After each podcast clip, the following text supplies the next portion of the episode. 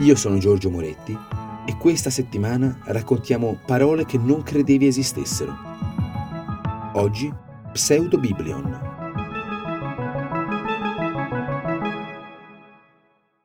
Anche se di solito chi non sta sempre a commerciare coi dizionari non se ne rende conto, c'è una valanga di termini che non annoverano, anche termini che ci aspetteremmo pianamente di trovarci dentro, anzi non trovarceli ci scoccia perché ci intoppa quando vorremmo saperne di più da una fonte affidabile. Però, per garantire l'ingresso a una parola, può servire un'esperienza sul campo di qualche decennio e quindi tanti termini rampanti si ritrovano nella situazione curiosa di essere noti e non registrati sui dizionari. E tanti sono di una bellezza così frizzante Pseudobiblion, quindi. Siamo davanti a un termine piuttosto tecnico, di successo timido ma globale, e perciò è entrato timidamente ma stabilmente nell'uso italiano nell'ultima ventina d'anni. Infatti, come alludevo, non è recepito dai dizionari, ma è un termine così gradevolmente preciso che una volta conosciuto resta uno strumento irrinunciabile. Si tratta di una formazione moderna, composta dal greco, anche questa è una parola nuova fatta con elementi vecchi di millenni che padroneggiamo, anche se di greco non sappiamo nulla, come quegli amanuensi che saltavano passaggi di copiatura annotando grecum est non legitur e greco non si legge.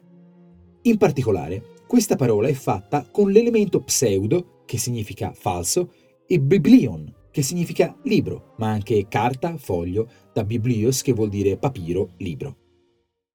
Pare che questa parola sia stata impiegata per la prima volta, col seguente successo, dallo scrittore statunitense Leon Sprague de Camp in un articolo del 47 su questo tema.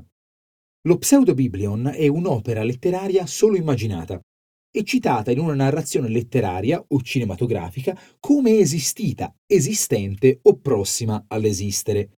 Descritto così può sembrare un elemento curioso, magari raro, uno stratagemma bizzarro di chi produce una narrazione, e invece di pseudobiblion o pseudobiblia, come molti pluralizzano con precisione, se ne trovano a ogni piè sospinto, nei campi più disparati.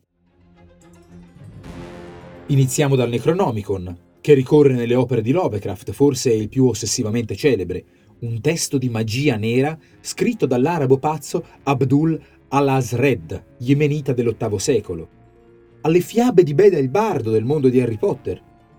Pensiamo a padri e figlie dell'omonimo film diretto da Muccino. Pensiamo alla goliardica biblioteca di San Vittore che troviamo nel Gargantua e Pantagruel di Rabelais.